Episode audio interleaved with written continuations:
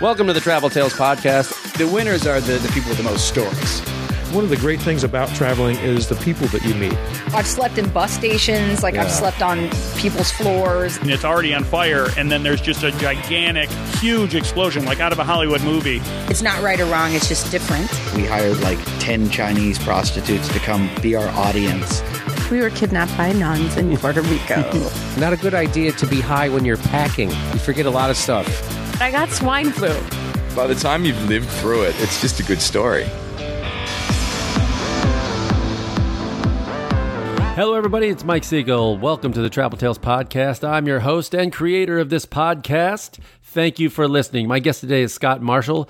And before we get to Scott, here's a few announcements. Our website is traveltalespodcast.com. You can go there to see photos of our guests. You can see links to their social media. You can see stories that I've written. You can see stories that some of the guests have written. You can see links to our social media like Travel Tales Podcast on Instagram, Travel Tales Pod on Twitter, links to our Facebook page. Follow us, give us a thumbs up, do what you got to do there. And speaking of giving us a thumbs up, you can also find links to Stitcher Radio and Apple Podcasts.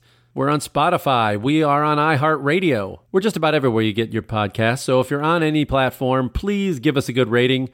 Give us a thumbs up, maybe say some nice things. I never asked for money because, as I've always said, I'm a crappy businessman. But if you want to give something that costs you nothing in terms of money and about a second or two of your time, give us a like subscribe, give us a thumbs up because it boosts our presence on any of those platforms and helps more people find us. So that works. So if you can do it, I'd appreciate it. If you think you'd be right for the show or you know somebody who might be right for the show, you can write me at traveltalespodcast at gmail.com.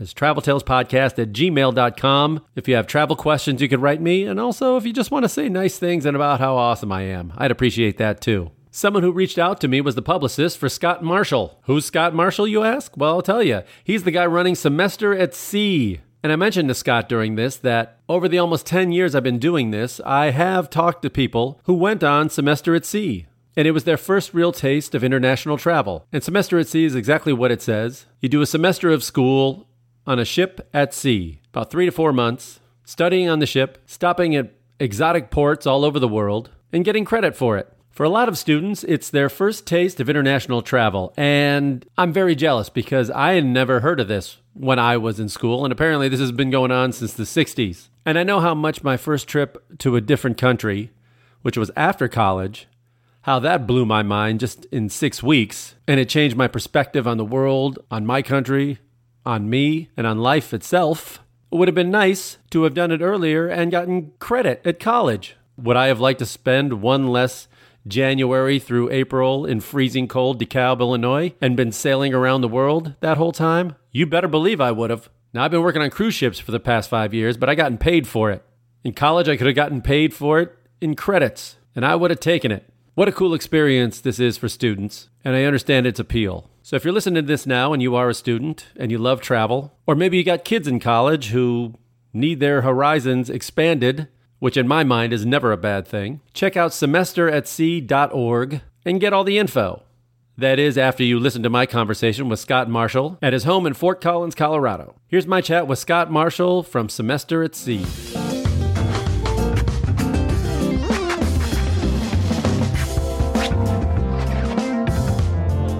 Fort Collins, Colorado, home of Colorado State University and home of, is it the base of Semester at Sea? It is the home office. Okay. Has it always been that way or oh, really? So we okay. actually started in 1963 at Chapman University. So we were in Boulder for a couple years and then Pittsburgh for 25, Charlottesville with UVA for about 11 years. And in fall 16 came to Fort Collins, Colorado in partnership with Colorado State. Super. Okay. Now, I've talked to a few uh, travel professionals on here and bloggers and everything else, and a couple of them, uh, more than a couple of them, they credit their first real taste of international travel by doing semester at sea. Oh, So, Right. uh, see, you're sending kids on the on the dark path. it's, that's the path of enlightenment. I know, I'm kidding. Um, I didn't know this existed when I was going to college back in the 1900s, back in the 80s. Did it exist, and how long has semester at sea been around? Yeah, so it did get founded in 1963.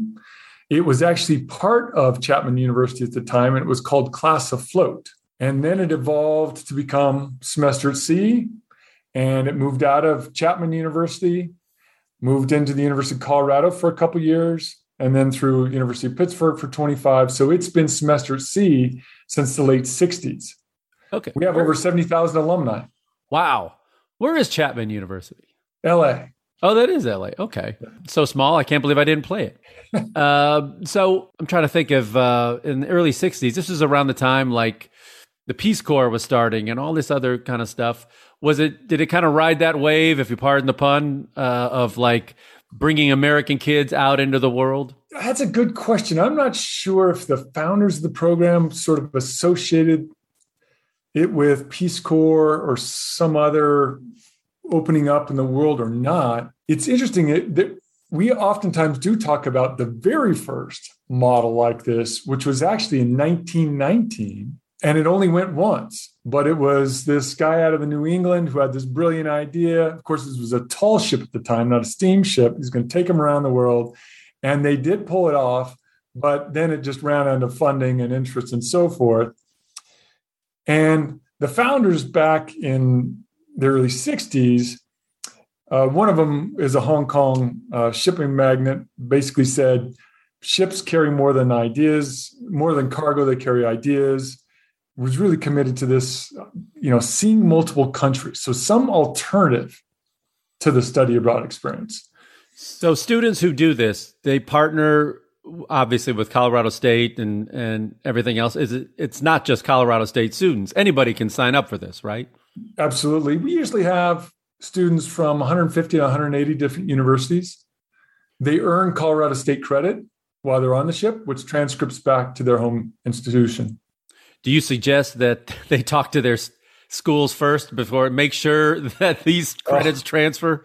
Absolutely. Yeah. Go to the study abroad office, go to your you know advisor within your school or college make sure you can get credit for it for sure uh, so there's a lot of advising that occurs pre-voyage right do you get ever get kids who come back to you and go hey my school won't take this usually they've got that figured out before they sail and and to your point mike there are sometimes we have students who get on the voyage knowing that maybe only one of the courses will transcript back and they're still willing to go. Okay, so for people who've never heard of this, explain semester at sea in your best elevator pitch. It's basically what? It's a campus on the ocean that takes you to eight to 10 countries in a semester. It is the most transformative experience of everybody who's ever done it. Bottom line alumni that sailed 50 years ago still talk about it and reminisce about their experience and how important it was on their life. It's the best investment, not only in a college experience, but in the life experience. Now, do you take students who are majoring in any kind of field, or is it like science, or is it hospitality, or you just take everyone? So, the course offerings, it's kind of like a mini university. So, we have humanities, social sciences, some natural sciences. There's a few things we can't do. Like we don't have a wet lab on the ship. So some kind of biology major can't get their lab courses. We also don't have mechanical engineering labs on the ship. So someone who's in that major needing to do their lab work, we're not going to fulfill that. But if you're studying anthropology, psychology, business, art, his, you know, history, art, those are courses we have available. Okay. Uh, so can students get credit through or uh, financial aid through their own schools or through you? Yeah, so they would do the same thing that they do for their ordinary courses. They submit their financial aid form, they get their financial aid through the university, and in most cases would apply the that financial aid to our voyage just like they would their normal semester at their home institution. We also have financial aid and scholarships. So it can be really helpful for someone who's got uh, more financial need. They get their their base financial aid and then can apply for more with us. Now, is the typical student that goes on these basically like a junior and senior, like an upperclassman, or is it freshmen and sophomores as well? You know, that's kind of a changing trend. To your point, it used to be mostly juniors. In study abroad, there was a, you know, 30, 40% were juniors. But that shifted now. You have maybe for our voyage, 30% sophomores, and then 20% juniors, and then the rest is divided up between that freshman and senior year, as well as gap year. A lot of gap year students. Uh, you probably followed the gap year industry, and it's amazing how it's growing.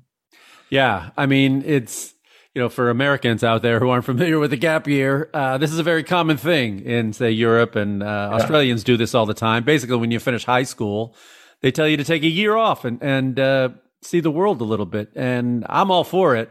As someone who loves to travel, if I'd have, you know, I didn't leave the country until I was 21 and after college.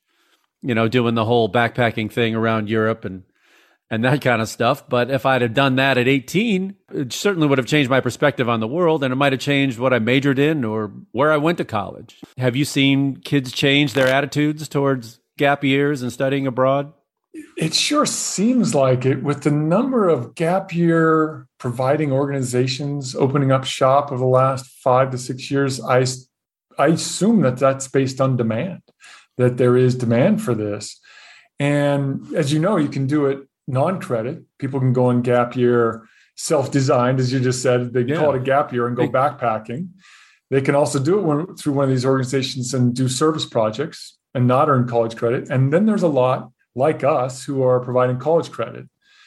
Now, you got to design it a bit uniquely. You know, there's is a difference in mindset between a 17 year old and a 21 year old. And so that 17 year old needs a bit more surrounding uh, a bit more care and support. So we, like other gap year organizations, are going to surround that younger student with the counseling services and peer advising and and programs that really make that feel safer and they, they build more confidence. So is there a minimum age limit? So for what we call a college students, it's really starting at that 18 year old to you know into the 22 year range. Someone who's a gap year can be 17 uh, so that's our primary audience to come. However we do have lifelong learners uh, basically 30 years and older who come to audit courses so you're welcome to come mike anytime oh. you'd like as a lifelong learner and audit that oceanography class that you've been longing to audit so that the next time you go on one of those cruises and standing on stage, you can talk about your oceanography yeah. course. Okay, this is where I come clean. I have been performing for the past five years on uh, cruise ships doing stand up, and uh, well, of course, not the last year, but this kind of interests interests me because yes, you see a lot, but you're also kind of closed off in your own little bubble. And now I, I can imagine one of the biggest hassles. I don't know how old your ships are, but especially on some of the older ships, uh, the Wi Fi is not great. And so I would hate to see some 19 year olds out at, for three months with not having super fast Wi Fi. Because I see, you know, my niece and nephew, if they go a weekend without it, they're freaking out. Yeah. So our ship is 1998. The satellite is decent. The internet is okay. no streaming, can't be done. Yep. We have an intranet, uh, Wi-Fi within the ship, so you can get WhatsApp sort of mm. messaging. Yeah. The most awesome thing to see on the ship is that board games and card games and skits all start to happen. Those things that people should be doing in their childhood, they do as college students on the ship. And as a consequence, the community on the ship becomes the most impactful part of the semester at sea experience. Where are you typically based out of? I looked on the site and it seems like most are leaving out of Europe. Yeah, well, given the conditions right well, now in the world, let's say in a typical year. Typical year, we would touch at least three continents. Typical year, we would do Europe, Africa, Asia, and hit again eight to 10 countries en route. Typical year, we would either go through the Suez or we'd go around Cape of Good Hope.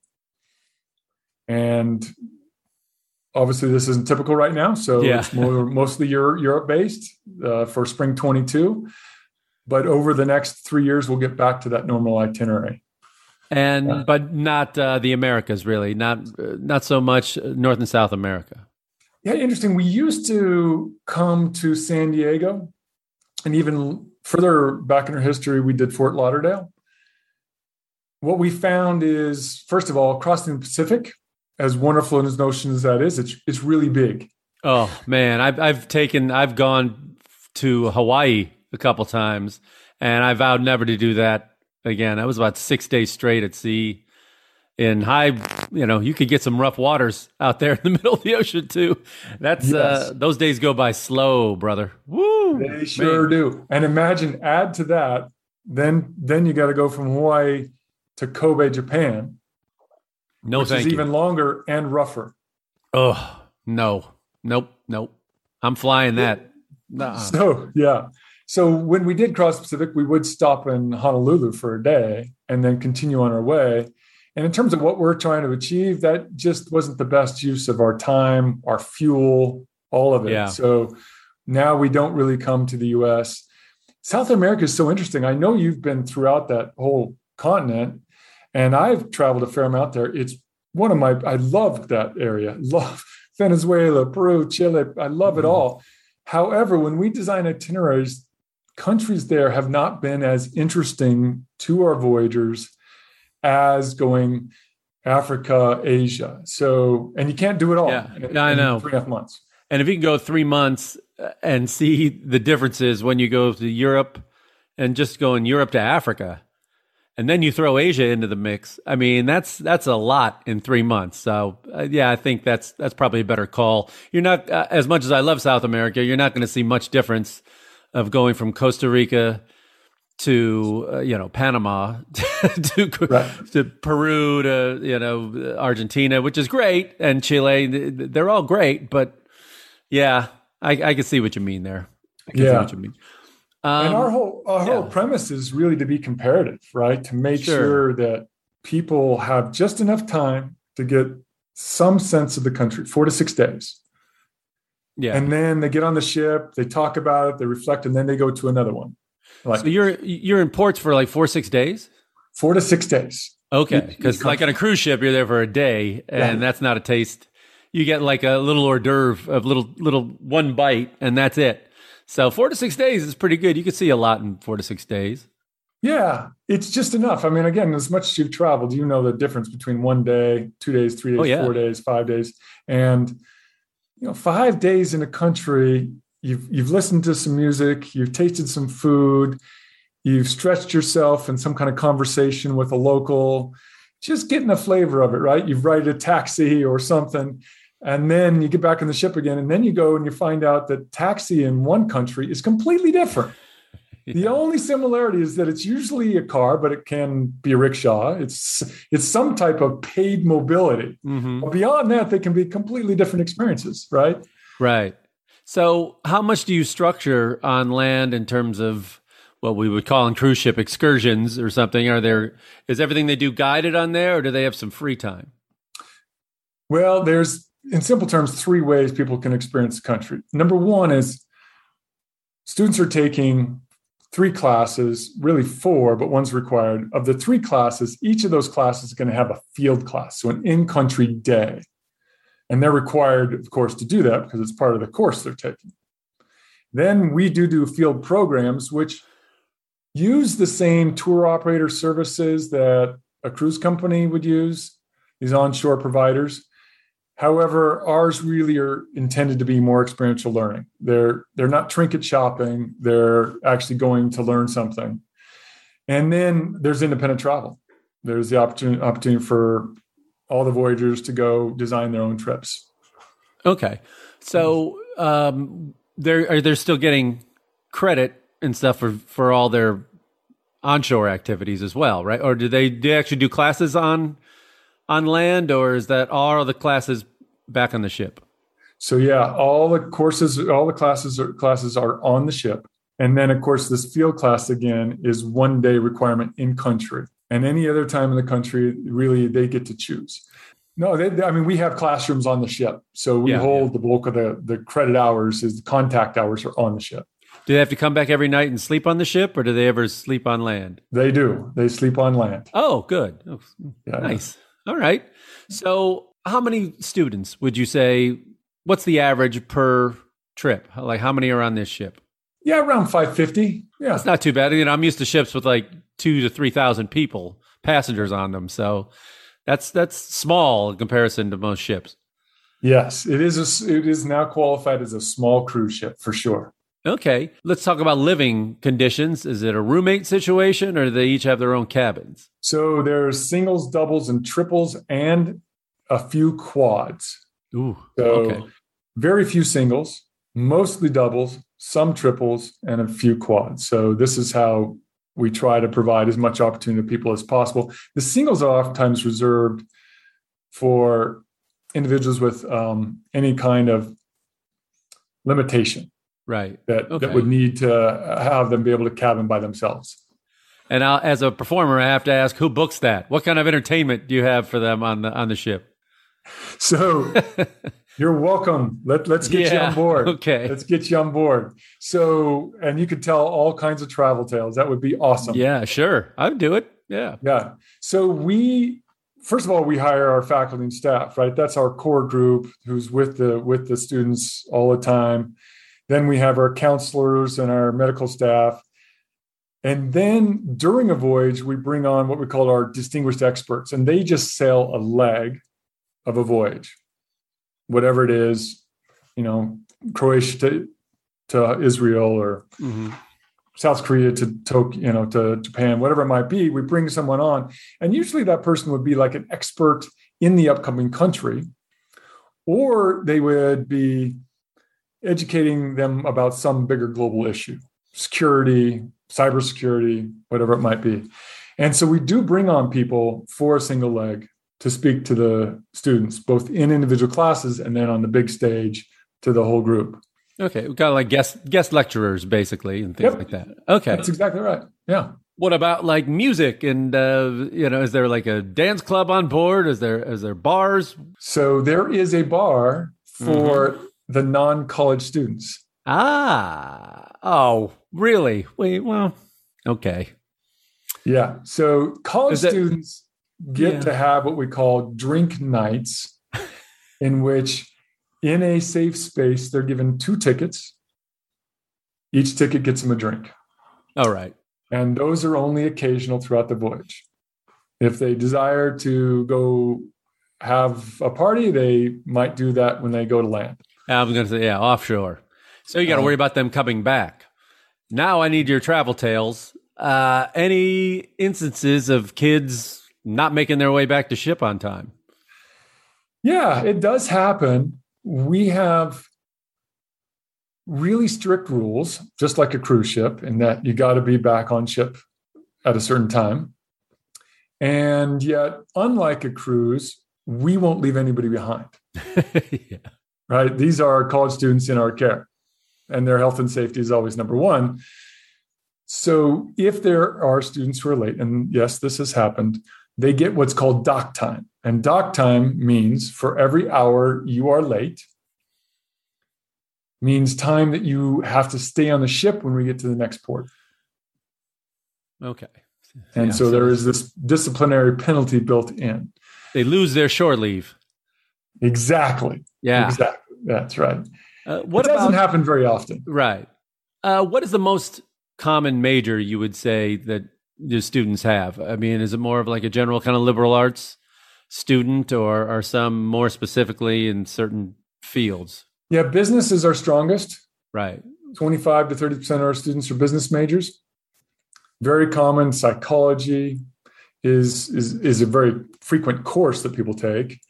But then it's really diverse from ecology or environmental science, anthropology, psychology.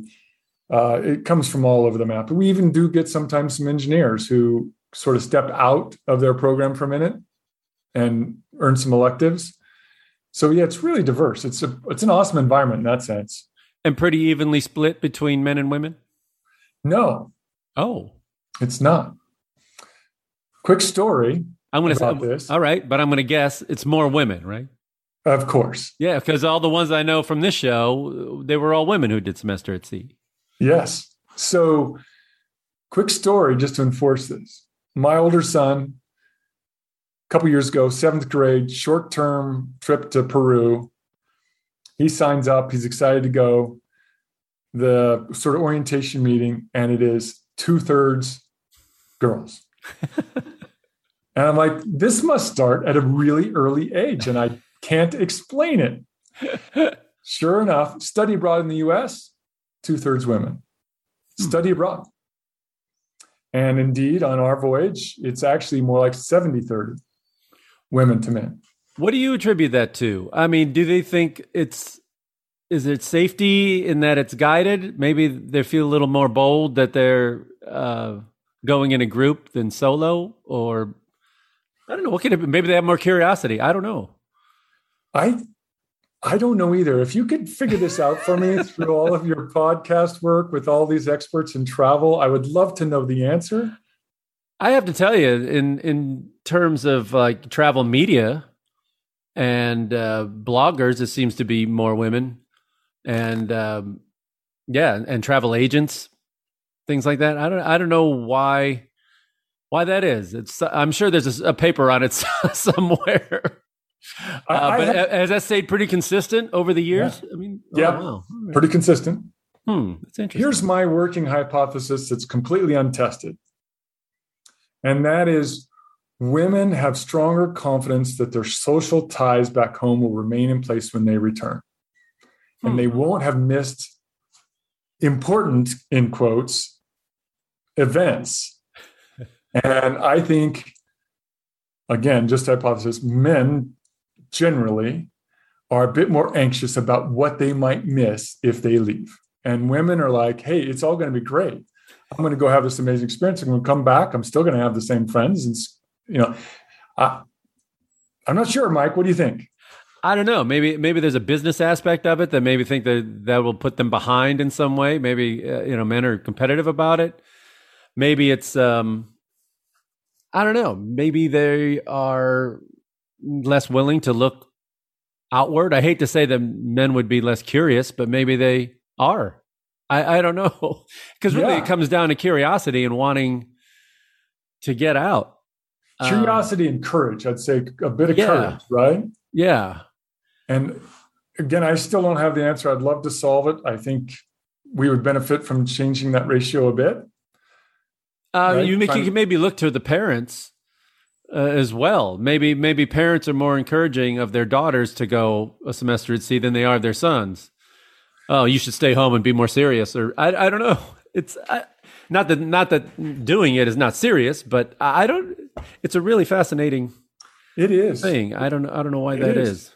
I would love to see data that goes back to like middle school short term study trips and see if it's a similar ratio. I mean, I only have one story, right?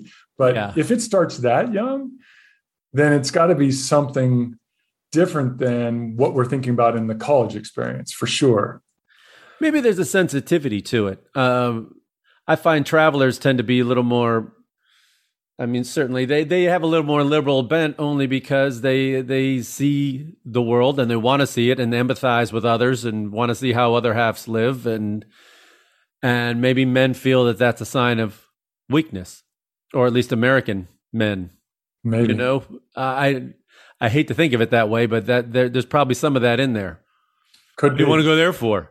You know, I I don't know because I'm curious about how other people live. Why do you care about that? Yes. Yeah, but you're going to miss the football game. Yeah. Right? Uh, yeah.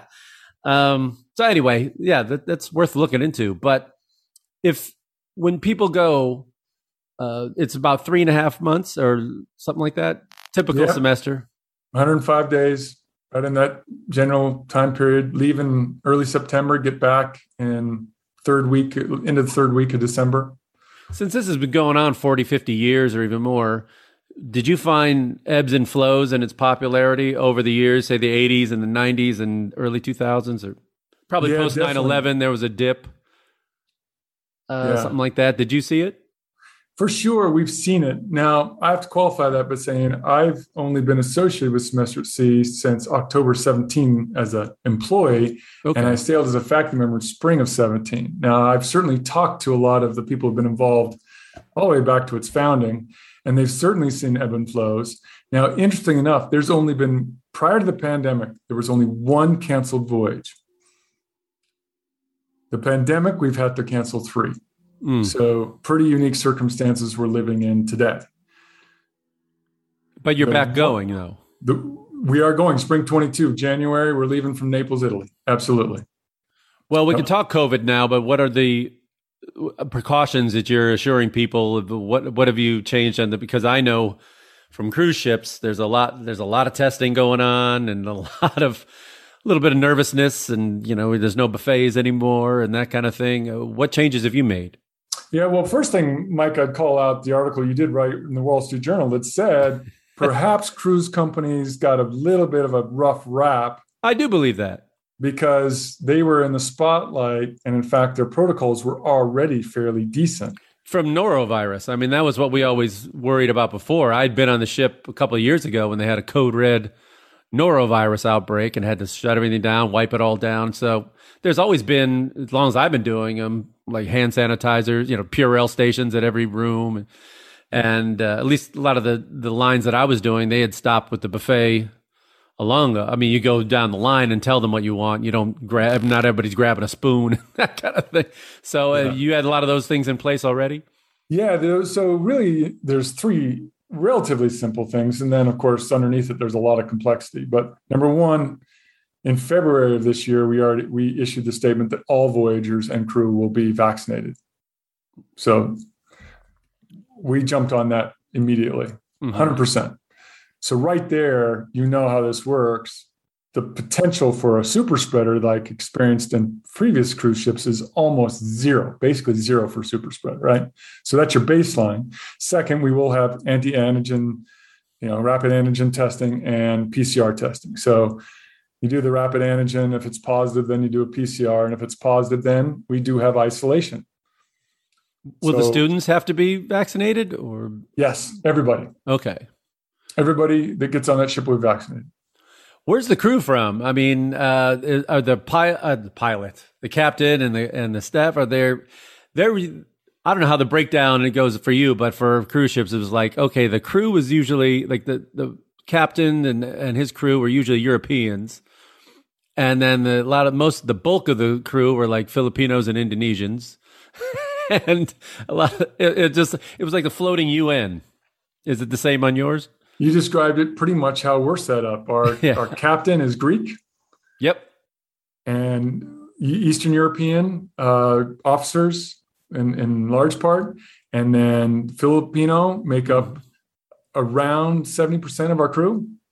And then we have some from India and Nepal, some from Nicaragua, Jamaica, and so forth. yep, absolutely. Do you have to uh, get there on your own? Like I saw a lot of the ports, like you board the ship in say Germany. Are the students, the American students, responsible for getting themselves to Germany, or is that all part of the deal? So airfare is separate. So they find their way there. Absolutely. And we Okay. encourage people to buy refundable tickets. As you know, travel is tricky. You do pay a premium, but it it oftentimes is smart, right? Right. But they find their way there. Oftentimes parents might go as well. This voyage in spring, leaving in early January, comes out it goes out of Naples.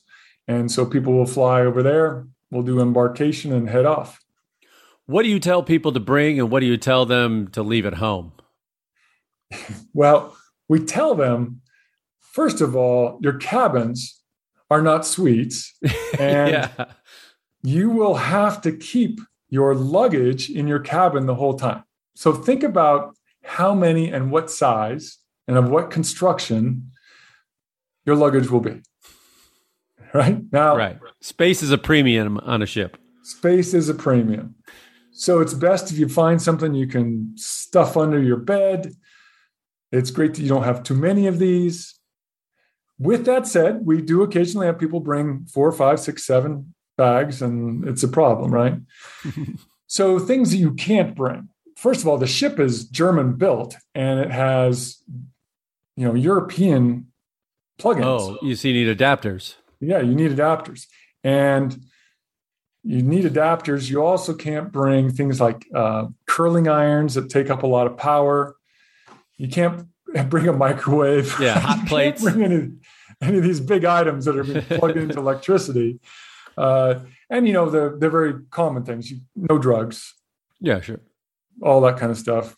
Verboten for sure. Um, but then things that you do want to bring, we're gonna we hit different weather. Uh, you, some countries are going to be pretty cold, some are going to be pretty hot. So be prepared. Uh, give you examples. So when I went on my voyage spring 17 with my family and was a faculty member, we went in January, we were in Kobe, Japan, and Beijing. I'm sorry, we went to Shanghai. And then we headed down to Vietnam. Well, at that time, Kobe and Beijing were freezing. right. Okay. Then you go down to Ho Chi Minh and suddenly you're sweating. You're sweating. Yeah, you're in Singapore and you're sweating your your nuts off. Yeah, it's really Yeah. bad. really And that's bad. not a big of a. People forget that Japan gets cold, and so does China. Yeah, when it was really Yeah. cold. And some of our student voyagers in particular did not quite prepare well. So we saw them walking the streets of Kobe and Osaka in their shorts and t-shirts because they and they shop for jackets and of course clothing in Japan is twice the Pricey. price. Yeah. You can't find the size. So anyway, Yeah. They kept looking for a Prepare for more- Walmart in, in Japan. They couldn't find it. Yeah. And the other thing, again, uh, really important to respect the culture and how people dress, right? There's, you go into India, uh, women can't be exposing their shoulders and they shouldn't be exposing their legs.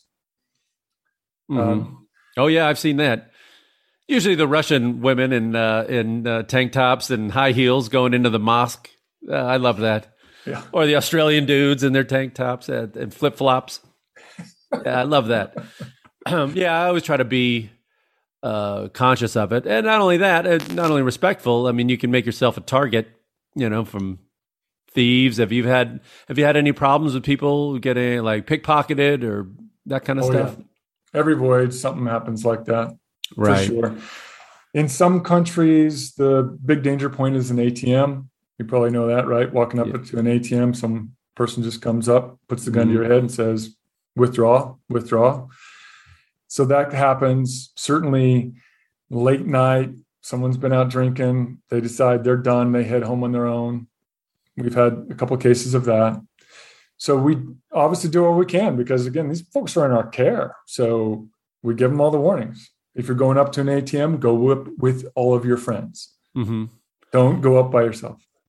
What's the Walk. typical What's the typical day at sea in terms of classes and how you know activities that you would do in a typical day at sea? So it starts off with the core required course all students take. That's called Global Studies. So someone's either got the early morning session or the mid morning session, and then they will take their other courses during the day. Of course, the dining halls, of which there's two on the ship, they'll have breakfast, lunch, and dinner. But then after the afternoon class finishes, there's always a lot of evening activities. One is we do lectures by faculty or visitors on the ship at night. Uh, there's student organizations, a whole variety of student organizations that are organic, they kind of are created at the beginning of the voyage. Then a lot of the adults that aren't students retreat to the Fritz, which is our bar, hmm Right. have a few drinks. Uh, students are up in other lounges playing board games, whatever that. And sometimes they do put on their own sort of DJ run dance parties on the top deck, have a good time. So it's it's always a full day, but the bulk of it really is course time, class time. How much PlayStation is happening on this ship? I don't know the answer to that. While you're at that bar, let me tell you, my friend, there's some big tournaments going on. I know it. I know it. I'm sure you're right. I'm sure you're right. And I am the worst person to talk about video games, even though yeah, me too. I have I have no clue, but I know I'm just I've seen the staff back there, and they all had systems, on the yeah, ship. now right, all you need is a laptop and Yep. you're going. And you bring a couple controllers and you're hot. I guess. Yeah, there's no cloud that you can connect to, to if it's that if you need that. yeah. But Oh, well, they just sit and play each other. Uh, do you have um, one, one or two places in particular that if you, I'm sure they fill out surveys after this is all done on their experience. Is there one particular place that's just a favorite that they all love and they all talk up as like, man, I wish we could have stayed there for longer? So, first, this probably isn't the answer you're looking for, but first, hands down, their favorite sport becomes the ship. Oh, Half the time on the ship, and it's a closed community that is so unique that that becomes the most impactful, memorable part of their semester. Just naturally, it's not a good sales pitch, right? What you're selling See the world, is- but love the world. ship. Yeah, yeah. but then usually what we find is it's the countries that they wouldn't normally have gone to, that they didn't know much about, that kind of blow their mind. I'll give you an example. We don't go there right now for obvious reasons, but we used to, and that's Myanmar. Hmm. It's on my And- list. It's on my dirty dozen bucket list still. Yeah. So it's a place where, you know, it, it had opened up and was available to people to go. And we went there a couple voyages in a row. And he was such an unknown. We would prepare them with some lectures on what to expect and what the history is and so forth. But then you go in and it's extraordinary. It because you don't have a baseline, you don't have any anchor, you just have the unknown. Whereas a lot of places, we already have a foundation of knowledge. We're pretty sure our expectations are going to be pretty closely matched. But if you don't have any, then it's all kind of mind blowing. Yeah. And so places like Myanmar can do that. Yeah, I fear I missed my window on Myanmar. I hope it I get the chance again, but man, I hope I didn't miss it forever. You know, it's it's a rough situation going on right now. Uh, is there a port where that finally you just kind of took off the list after a while just because the the kids just weren't digging it? Not so much that we used to do occasionally short stops in island countries. Hmm. And at times we might still do that. Like Mauritius is a natural fuel stop for us. So we spend a day there on some of our voyages. But we're really careful to do a short stop in an island country that has one overnight because the college students are like only here for a short time. Spring break in a night. Yep. yeah. So that's one thing we don't do if we can avoid it. Yeah, not a lot There's of cultural education going on. yeah, it's like yeah, not a lot of cultural uh, immersion going on there. It's like drinks on a beach. Yep. Yeah, I, I get it. exactly. That's that's one of my main problems with the Caribbean that uh, I'm not a fan. You know, I, I enjoyed my trips to Alaska more than you know in terms of nature and everything else. The problem with the islands, they just tend to run together after a while. Certainly, in the Caribbean. It's like, where was that St. John or St. Vincent, St. Thomas? I don't remember. Whatever, St. something. It was like a, a bar, people shoving drinks in your face and then playing bad reggae and and trying to hose tourists. You know, it just uh, yeah, culturally after a while, they, yeah, you didn't get much out of it. Right. Yeah. You know, but that's interesting. So, do you find like you have a strong alumni community that they do they people come back and say have like reunion trips? I'm so glad you brought it up. So we do have a homecoming voyage in December. Oh, December that's fun. 28th Out of Naples. And we have 219 people registered so far, all alumni. We could get as high as 300, uh, which is just phenomenal. I mean, people being able to sort of uproot themselves from their Yeah. holiday plans and fly to Naples and go on this voyage. That's pretty awesome. Yeah, Yeah. and uh, we have alumni who contribute back in so many ways. Obviously, we have some financial contributions, but we also have people who volunteer oftentimes at embarkation to help students load their luggage. We have volunteers who organize chapter events in the regions across the U.S. Alumni are very engaged. It's it's awesome what they do. Do you find a lot of the are a lot of the guest speakers kind of alumni as well? Do you get some that are occasionally occasionally that can happen. When it really fits the itinerary and the content that we're trying to address we could bring alumni back to to speak on the ship. How long are the uh, homecoming journeys? It's not three months. I know these people got lives don't they? Yeah it's uh, december 28th to january 2nd oh okay a few days. That's fun few days because we get back to naples and we're loading on all the voyagers for the spring 22 three and a half month voyage. Oh, right. Okay. Right afterwards. So, yeah. Oh, it's a little fun thing to do in between voyages. That's yeah. cool. It'll be super fun. It'll be yeah. super fun. Well, uh, give me your, I guess this is the way we got to talk business. Uh, so the food's included. What else do they get for their money? And then you get to tell us how much the money is. okay. Will do. So, in higher ed terms, tuition, room, and board, right? Mm-hmm. And included, of course, are the courses you take, the room, the cabin, and three meals a day, plus a midnight snack, right? All the special lectures, counseling services, mental health counseling services, medical health services, all surrounding this community on the ship, right? That also includes the field classes, which again are the one day excursions in country as part of a course. So that's all included in the price. It does change based on the cabin. So, you know, if, your if you want a single, is, it's more. Yeah. Yeah, exactly. All the way up to a, you know, a triple cabin, which would be the yeah. least. So the kids in the quads and the triple are paying less than the ones in the double. Exactly. Okay. So it can start net around 24 and go to $33,000. Oh, wow. Okay. But I guess it's about a semester tuition at most private colleges, wouldn't it? Yeah, so that's so interesting. If I don't know. I don't have kids. I don't, I don't know what college costs anymore. so all I know is it's more than it was in the 80s. That's all. I yes, yeah, yeah, for sure.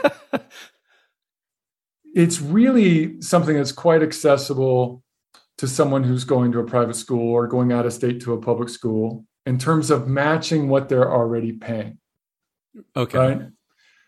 I have a friend sending his daughter to Texas Christian University. Sending him on semester Sea will actually cost him less. Yeah. Okay. Now, but to a to a student going in state to a state school like I did, it's going to be more. Exactly. Exactly. Yeah. Okay. And that's why the the financial aid is so critical right? They they can apply for their financial aid. We have financial aid and scholarships. So we want to make sure that anybody who wants to go on a voyage can do that. So where do they go first? Do they go to their own school? Do they go to you? Do they write? Uh, yeah. Do you help so them with first, the loan? Yeah, yeah, yeah, or absolutely. So they would have already done FAFSAs for their school, right? And then they would basically submit their FAFSA to us if they want to apply for aid from us as well. So they got financial aid through the university. If that's sufficient, they're good to go. If they want more assistance, then they would submit their FAFSA to us as well. So when you're uh, offering financial aid, do you look for a certain kind of student or a grade level or um, I don't know, what do you judge it on or need or all the above? Yeah, so financial aid can be uh, merit or um, need, well, need based. Financial aid is really need based, mm-hmm. right? Then there's all these scholarships. Some are need based and some are merit based. So it really depends. Okay. Do you is it I'm assuming it's is it all Americans? Do you get some Canadians or do you get uh, international students? Yeah, it's about 80 to 85% US passport holders, and the rest are international students. Of course, we'd like to drive that number up. It just adds to the richness, richness of the community. So, you know, we get 30, 40 international students, sometimes as high as 60 or 70. We'd love for that to be a quarter of our population. Right. Um, but it's it's amazing what happens because you get these students from other countries and they're like, "Don't you know about the world?" Some yeah, of our U.S. American passport kids. holders. No, no, we don't. Yeah. Yeah, and I think the average kid, like I said, I, did, I never left the country till after college. So, I mean, what a what an opportunity! I didn't even know this existed, and that's on me. Um, I can tell you, my dad probably would have paid for it, but still, uh, I would have tried, or or maybe I wouldn't have. You know, I might have been one of those guys. Yeah. That uh, just like, well, now I can't leave. Uh, we're gonna miss football season, or some dumb thing that I, you know, I was naive and this kind of like takes the naive away, which I'm all for. Boy, am I with you. I'm so with you. Uh, I, I I went on study abroad my junior year in college, and it was an unusual decision for sure because I was playing basketball in college, and it meant that I was missing all preseason.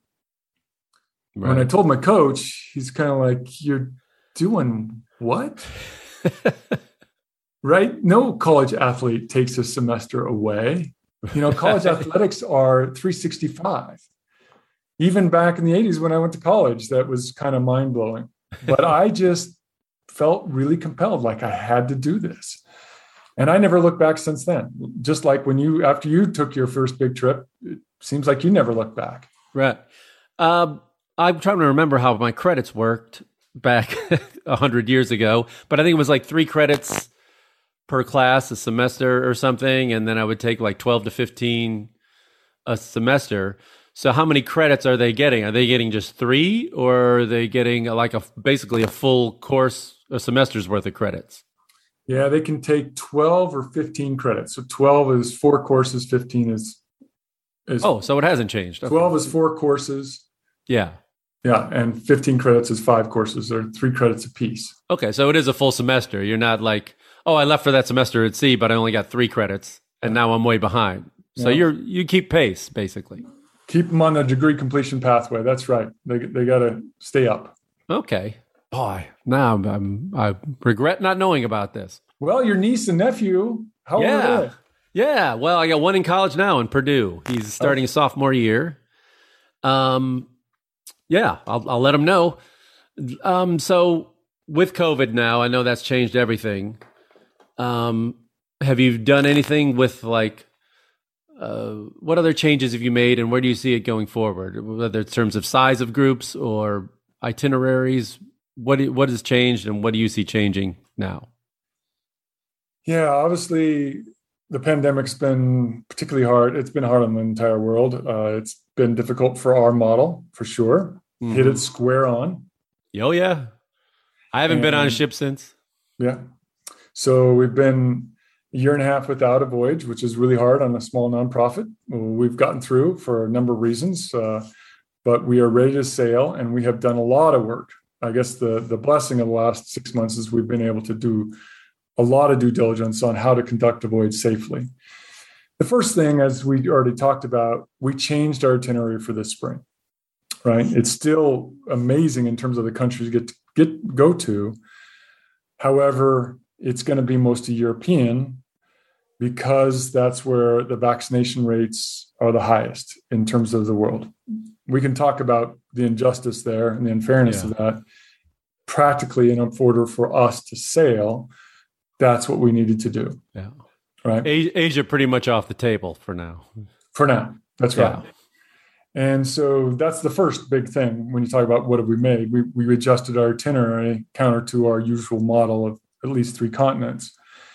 And then, second, of course, as I already mentioned, we in, in, we implemented full vaccination requirements. So every person who gets on the ship will have proof of vaccination, right? And then we've added uh, an additional uh, medical personnel. So we have two doctors rather than the usual one. We always have a physician assistant or nurse as well. This is just to ensure that we can do the testing as efficiently as possible. So that extra capacity in the in the medical office.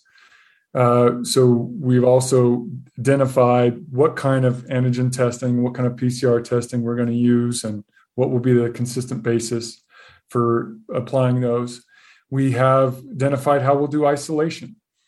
And one of the really important upgrades we're doing to this ship, you'll love this in terms of technology. It doesn't improve our satellite connection, but it definitely improves the environment in the cabin.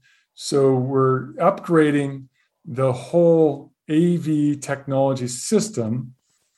So, for academic reasons, if a student does need to go into isolation, they can be in that cabin and still have interaction with their faculty member. So that it can be live cast from the classroom or pre-recorded videos piped to that classroom, and the, and the student in that cabin can play it as, as they wish we haven't had that ability up until now. So we will have that. So the academic continuation is critical. I mean we're not a we're not a cruise. We're really an academic program. So we need to make sure our students if they get a positive uh, test they can actually continue with their program. Right. Basically if you do their classes online in their rooms. In their room. On, yeah. online at sea. Yeah. Uh, i want to ask you about insurance do yeah. you so like their health insurance? They're covered, I'm sure, for medical care on the ship, but in some foreign countries they want you to catch, you know, carry supplemental or travel insurance. What do you suggest for the kids do? So we actually have insurance. It's not required, but it's an opt out. Mm-hmm. Right, they're automatically opted into a uh, travel insurance effectively that is available to them throughout the voyage for example, every once in a while, a student might get injured. You know, we had one student years ago that tore her ACL and had to end her voyage. And this is essentially a medical evacuation, if you will. And the insurance covers that. Like, doctor says, yeah, that leg's broken. Right. and, yeah. And we're not going to do the surgery in South Africa We'll fly you home. The student's going home. So the insurance covers that. Okay. Well, now we can get to you. And as we wrap this up, let's get let's, let's get to the Scott Marshall dirty dozen here. Let's uh your favorite country to visit and the craziest thing you ever ate. My favorite country to visit.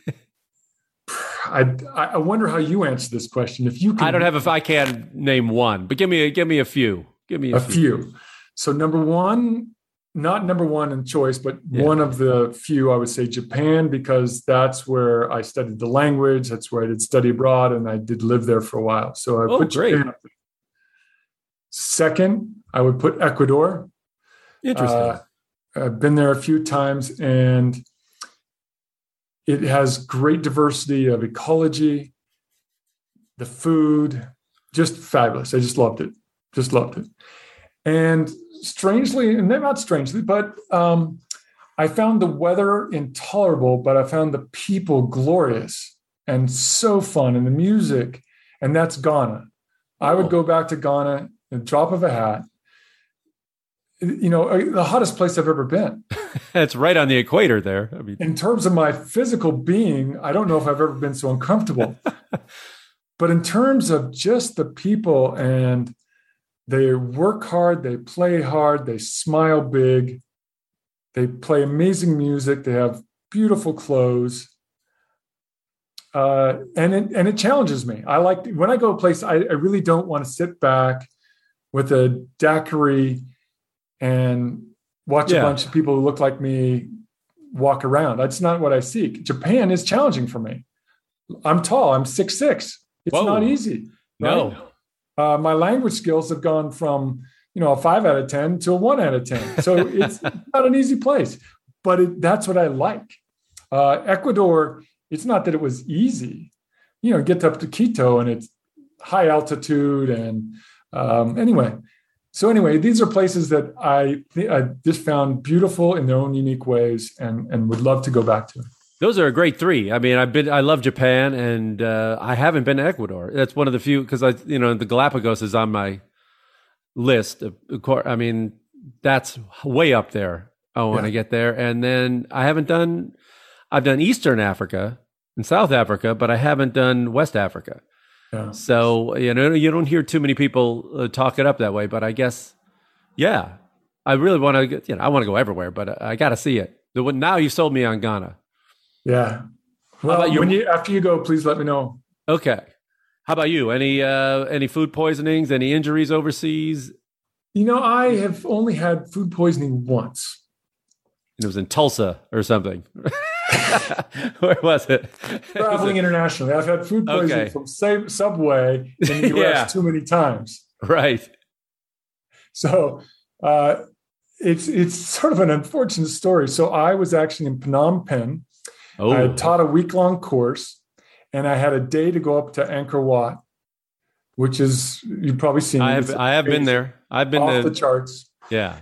So you've been there, and you know that alongside the temples, there's these rinky-dinky shacks serving some food. oh boy. Something, right? Well, I was going to fly out that night to Bangkok to meet with some alums from a different program I was working with at the time. So I only had like grab a bite and go to the airport. Oh no. I made the tragic mistake of going into that shack and eating some kind of gross soup. I show up in Bangkok that night. I'm in the hotel room for the next three days. Just oh, before you got on a plane. Oh no. Yeah, believe me, I was um, uncomfortable on that plane ride. Yeah. Oh, God bless you. Boy, if you felt tall in Japan, I mean, the Japanese are getting uh, taller. Actually, they're getting in the last, you know, 20, 30 years. But Vietnam, I'm six feet and I felt like a giant. If, if you went to Vietnam, you got to, they must look at you like a tree or something. Yeah, yeah, and you know, you've done this. You just sort of get inured to it. You just go along with it. I don't pay that much attention until I'm in a bus or yeah. a train, and then the contrast is stark. Yeah. right? Riding a train in Tokyo where someone tra- sadly is staring right at my chest, yeah. right? yeah. Or getting onto a bus where your knees are spread and you Oh. just jammed in. You talked to someone not too long ago that was 6'10. Yeah, yeah, Eric Giuliani. I can't imagine. I mean, I was on an overnight bus in Vietnam, and I, I couldn't fit in it. They had a little. I was supposedly you could lay back in your seat, and in this little foot compartment. Nope, I I couldn't do it. I don't know how he rode, you know, minivan buses in Africa. I, God bless him. Six ten. Yeah. Oh, you, you can't even imagine. Nope. That's crazy. Nope. And the older I get, the less I can imagine it. Yeah. And then you go to uh, the Netherlands and you're normal size, your average height. You know, they're in, I think them and the South Africans are, are really tall. Croatia, everybody's really tall too. Yeah. The There's a lot of Yugoslavians. basketball out of Croatia. Yeah, right? Serbians. Yeah, they're all, everybody's like two inches taller than you think they'd be. Yeah. It's really weird. Um, well, this has been great. Thank you so much for doing this. Um, so, for people who are interested in taking the semester at sea, uh, give us the website, the social media, and everything else. Now, get your plugs in here. Super easy. Semester at sea.org. No. Semester at sea.org. Spelled out.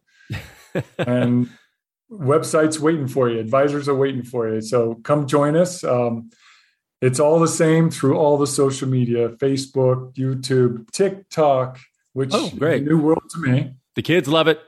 Yep. um, Instagram, all of it's live and well. Uh, semester Sea.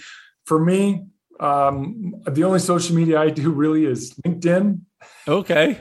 But if someone wants to get in touch, that's a great way to find me. Of course, I'm also on the website. Okay. And so you're taking applications for the next, for which semester at sea now? You, You filled up for the spring? We're Or- waitlisted, but you know, I would encourage people to look at it and give it a shot because uh, you know some people could fall off, and you know, so please look at spring 22. But we are definitely taking applications for fall 22 and spring 23. And where are those going? Those are still European based? So the fall 22 and spring 23 ones return to our itineraries where we hit Europe, Africa, Asia. Okay. God Um, willing. Yes, everything. Your mouth to God's ears. Yeah, we we we're not sure how much fall 22 will actually hit the African continent um, Mhm. for obvious reasons, uh, but unfortunate for sure. We're hoping things turn around there as soon as soon as they can. But we'll certainly get over to Asia and then return in the spring to Europe from Asia. And you're going to be on any of those, or are you staying in, on land?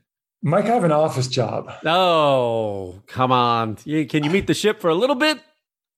Yeah, I usually do sail the first leg or or some other leg during the voyage, depending on who's going to be there. If we can get you on board at some point in time, I'll be sure to join you. Absolutely. That'd be great. That'd be great. Well, Scott, I appreciate you doing this. Hang on the line. I'll talk to you after I, I let it go. But anything, uh, any message you want to give out there to, to anybody who might be interested? It's bottom line, the best experience people have ever had. That's a good sales pitch. All right, man. I appreciate you doing this. Right, thanks for taking the time. Sure. Scott Marshall, everyone.